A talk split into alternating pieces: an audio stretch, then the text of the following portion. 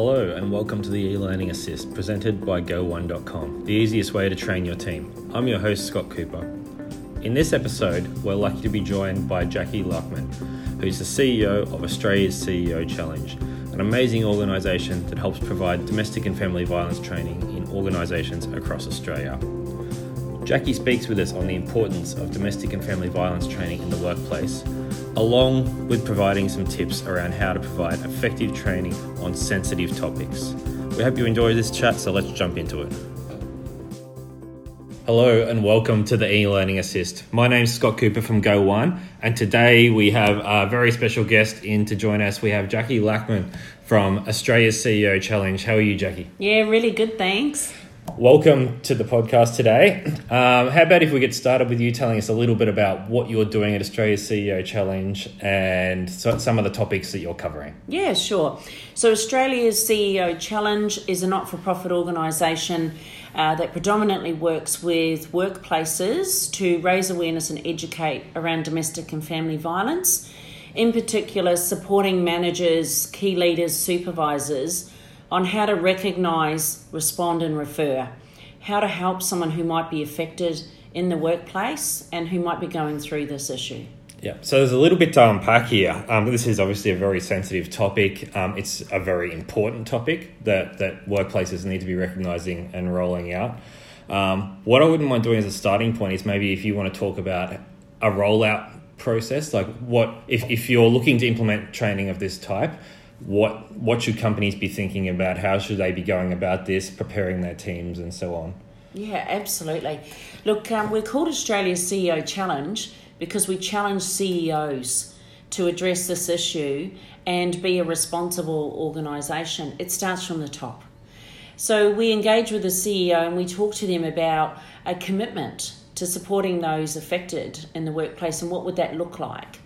So, to do that, we unpack and support them in developing a policy. So, what are they able to provide? Some EAP or employee assistant program, um, access to human resources, skilled managers. You know, what kind of support could a workplace offer someone who might be going through this? Once we have that policy, it's critical that we then do some face to face training uh, with senior leaders and managers, build their confidence build their knowledge and awareness about the issue so they can actually respond if someone disclosed to them in the workplace. Look, and then it's about putting the messaging out across the organisation, doing some communications and marketing, and saying we're really serious about this issue, and we know from the statistics that we've got people in our organisation affected. We want to help, and um, with that, then is an interest People want to know more, people want to know how they can help. So we've been able to partner with Go1 and really develop an online learning program around this really tough, sensitive topic to ensure that the whole organisation is getting a succinct message and a succinct way how to respond to colleagues yeah. and to others. Yeah. I think we've talked about blended learning programs a fair bit mm. before in, in a lot of the things that we, we touch on the podcast and both on our blog as well. I think you've probably got a really good example of how you can complement both that online and the face to face that are both really critical elements as a part of this. Do you want to maybe have a bit of a talk about sort of how you're then running between the, the links between that online component and then what you're doing for the face to face? Yeah, sure. So, look, the online learning, when we're looking at businesses that um, are big, that are in different locations rural, regional, remote that they're spread out. And the opportunity that an e learning provides or a blended learning provides in the way of doing a face to face on the ground and then being able to push out um, the same information across the network is critical. Um, we've seen that happen uh, with a number of our corporate organisations, but predominantly with government. Yeah who have got offices in the Torres Strait, who have got offices here in, in Brisbane based, um, that we were able to actually go and do face to face learning and be and support them and then roll out the e-learning. We've also, I suppose, learnt lessons and we've been able to get feedback, evaluate, yeah. and build on that. Yeah. And we're now being asked for more. Yeah. So, so for getting the feedback, I, I know we were talking offline just before a little bit about some surveys and things like that. Um, is that been the most effective method you've found for, for engaging around the improvements? Uh, what, what have you learnt so far? Yeah, look, absolutely. With the online learning and and and face to face, it's it's really critical to understand how people were placed around their knowledge and confidence before they either sat down and did the e-learning or walked into a room. And we do the pre and post surveys to really gauge that learning. Yeah. What were the outcomes? Were we able to actually increase their knowledge and understanding and their confidence to respond? We've seen staggering um, positive results. Uh, that people came in at maybe a two or three, and they didn't actually have that much knowledge and understanding around domestic violence in a workplace setting. But by the time they had finished the modules or they had finished the face to face training, the outcomes were extremely similar. That there was absolute an increase in both of those areas. Yeah, yeah. Um, this is obviously a tough topic to roll out in any workplace, and getting started on this. What are some of the challenges that you've faced with introducing this into new workplaces? Sure. Um, a number of things is the stigma associated to it, but also what it could do when we do start talking about it. So, when you're talking about a sensitive topic like domestic and family violence and someone's affected, they could be triggered and we could actually be making them unsafe. So, some of the challenges for us was to really unpack what it might mean for someone to sit face to face in a room, but then to also sit in front of you know a desktop and, and do the training, and how would we ensure that both were safe?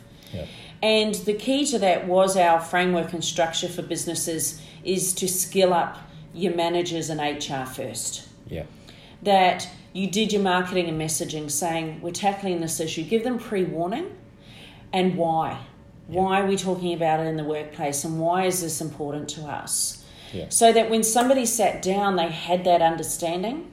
Along with that we put a safety message in the beginning and another safety message at the end Yeah. and that really actually ha- has seen it work Yeah. Yeah. and we the take up has been incredible since we launched with the platform 18,500 participants and growing Yeah. and now that we've kind of tackled that sensitive topic and it's been successful we're building on it Yeah. so it's exciting Yeah, it's very, very exciting. So when you talk about some of those support services, what sort of things are we talking about? So if if a company's rolling that out and they're going to offer some support services, what sort of things should they be thinking about when they're going through that? Yeah, sure. Look, what I'd say um, as a general rule of thumb, and for small, medium, and big, would be uh, what can you offer internally as far as support services, but what is in the community?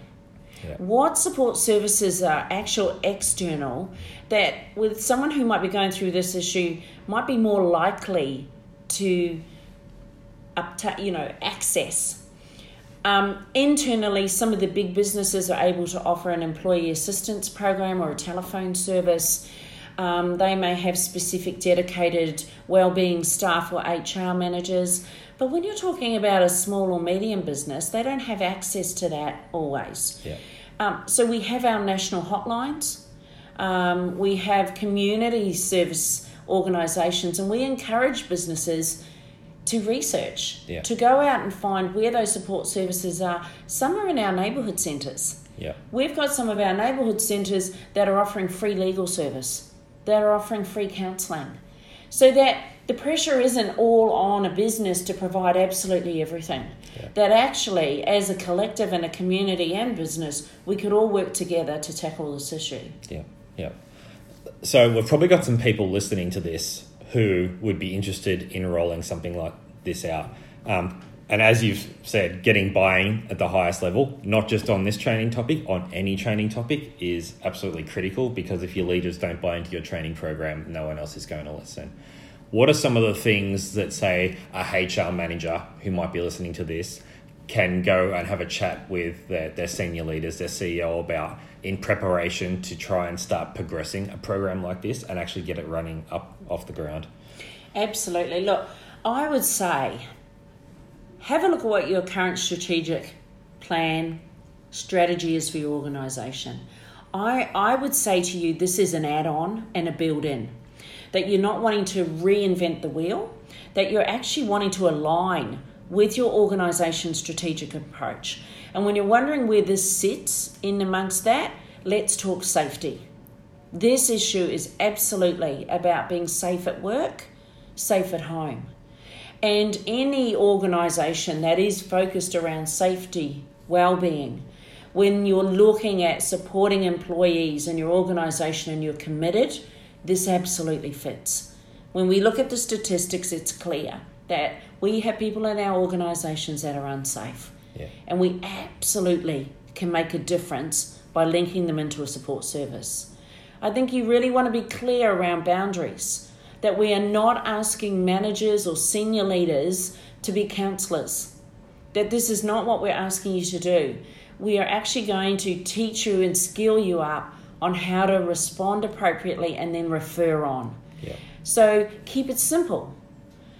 Don't think too deep about it and utilize external and internal resources and build upon what your current strategic um, platforms or focuses are within your organization. Yeah. Well, look at your safety. Yeah, yeah. No, I think that's great advice, and I, I, think that's something that more businesses should be looking into. That they're, they're probably not as much at the moment.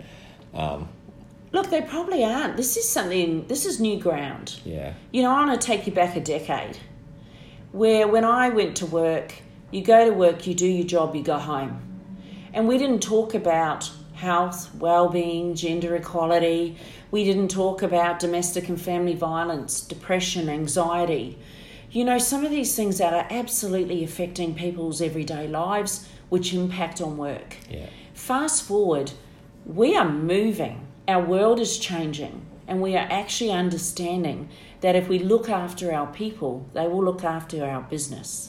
Yeah, uh, I think that's a, a good training mantra in general as well. Um, if you go back 10 years, professional development was not what it is today people were not providing clear leadership programs. It was you may do go to an offsite once a, once a year for a day where you listen to someone talk at you. You don't absorb what's actually happening. Um, the world is evolving. We're understanding how people learn and that people learn in different ways, and the value of, of that learning and the continual learning as well. I think that's a critical thing. I think it absolutely is. Um, I'd like to jump into a little bit less away from your specifics, mm. but training around some a topic like this in general.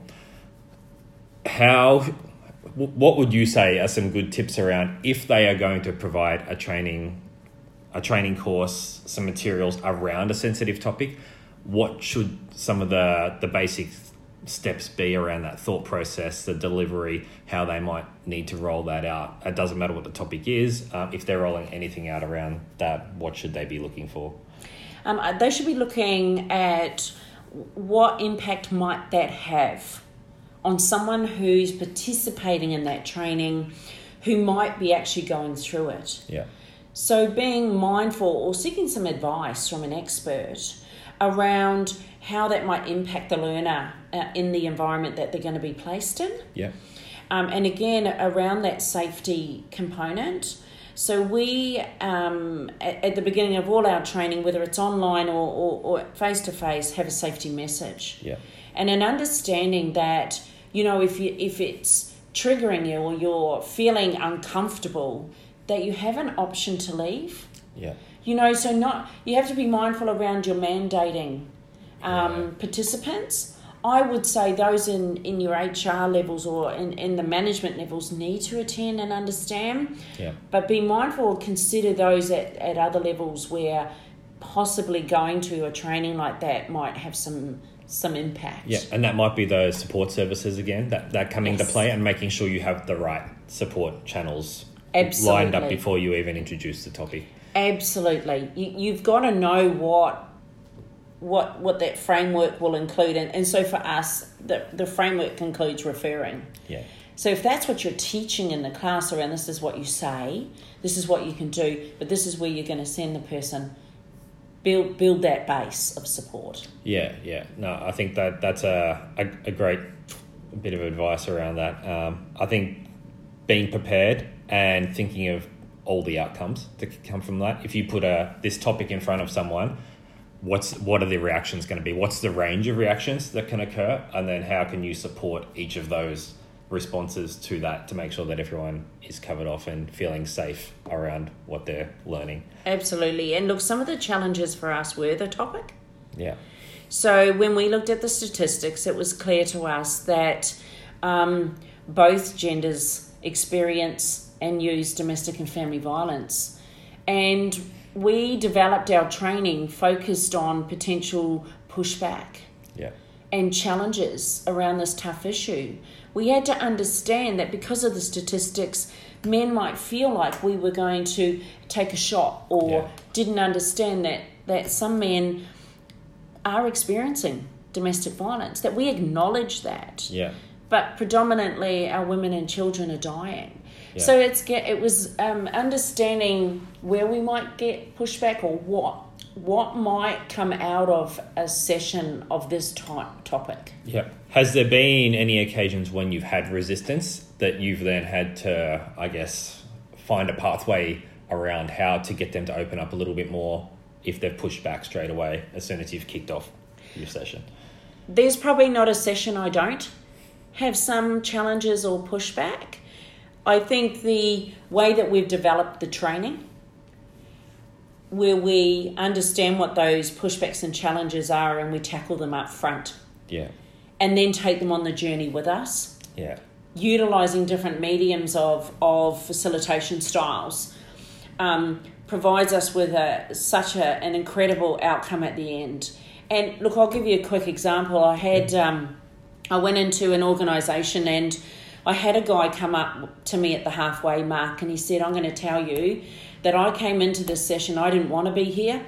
I I thought it was going to be rubbish." And can I tell you, you absolutely changed my mind, and I'm staying for the rest of the session.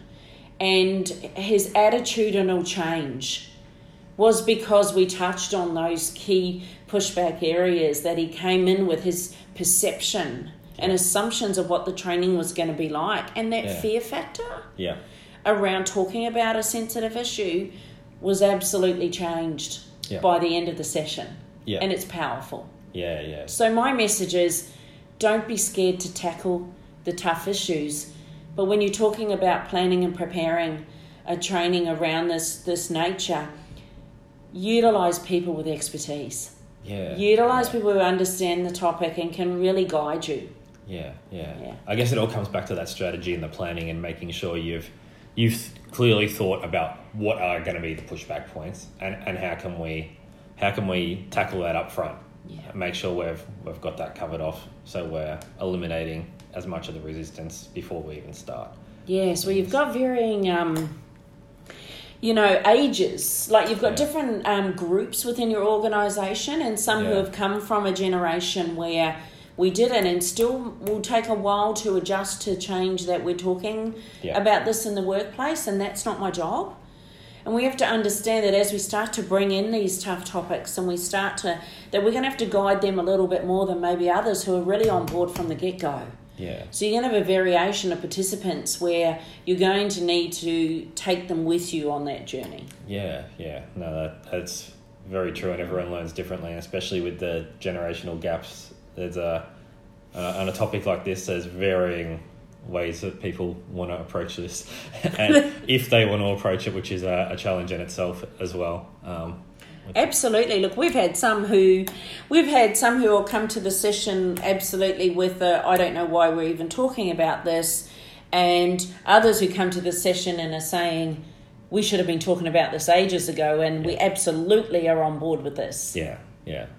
Uh, that's great. Um, are there any other tips that you'd want to share around sensitive topic training rollout of a program like this before we finish up today? The only tip I would say is to get value Yeah. out of it. Um, we've had a lot of pushback that, you know, managers or, or, you know, participants don't have time to come to a session. Yeah. And could you like make it shorter or could you, you know, tailor it to what we want? And we say no. And I say stand your ground when you're talking about this type of issue. Yeah. It is critical that you ensure you get a, a negotiated time frame that does not um, minimize the impact of what we're trying to get across in the training session. Don't don't compromise. Yeah. Don't compromise because if they're serious and they're committed and they really want to make a difference and they think that this is important, then they will find the time. Yeah. Yeah. Yeah, no, that's fantastic. Jackie, thank you so much for giving us some time today. I think there's some really valuable insight that you've been able to share with us there, and we really appreciate it. Thanks so much for having me. That's okay. We'll put some links to all of the Australia CEO Challenge content in the description for this, so make sure you go check them out and get in touch with Jackie if you want some help in rolling this out in your organisation. Thank you. Thanks. Thanks for joining us today. We hope you've picked up some good advice from Jackie that will start to improve your workplace. If you have any questions about today's episode, or you'd like to be a guest on a future episode of the e-learning assist, you can send us an email and we'll be happy to help you out. Also, if you're look, looking to improve the way that you train your team, head to go1.com where you can access thousands of courses covering compliance, professional development, leadership, and much more from just $12 per person per month. Thanks for tuning in, and we'll see you on the next episode.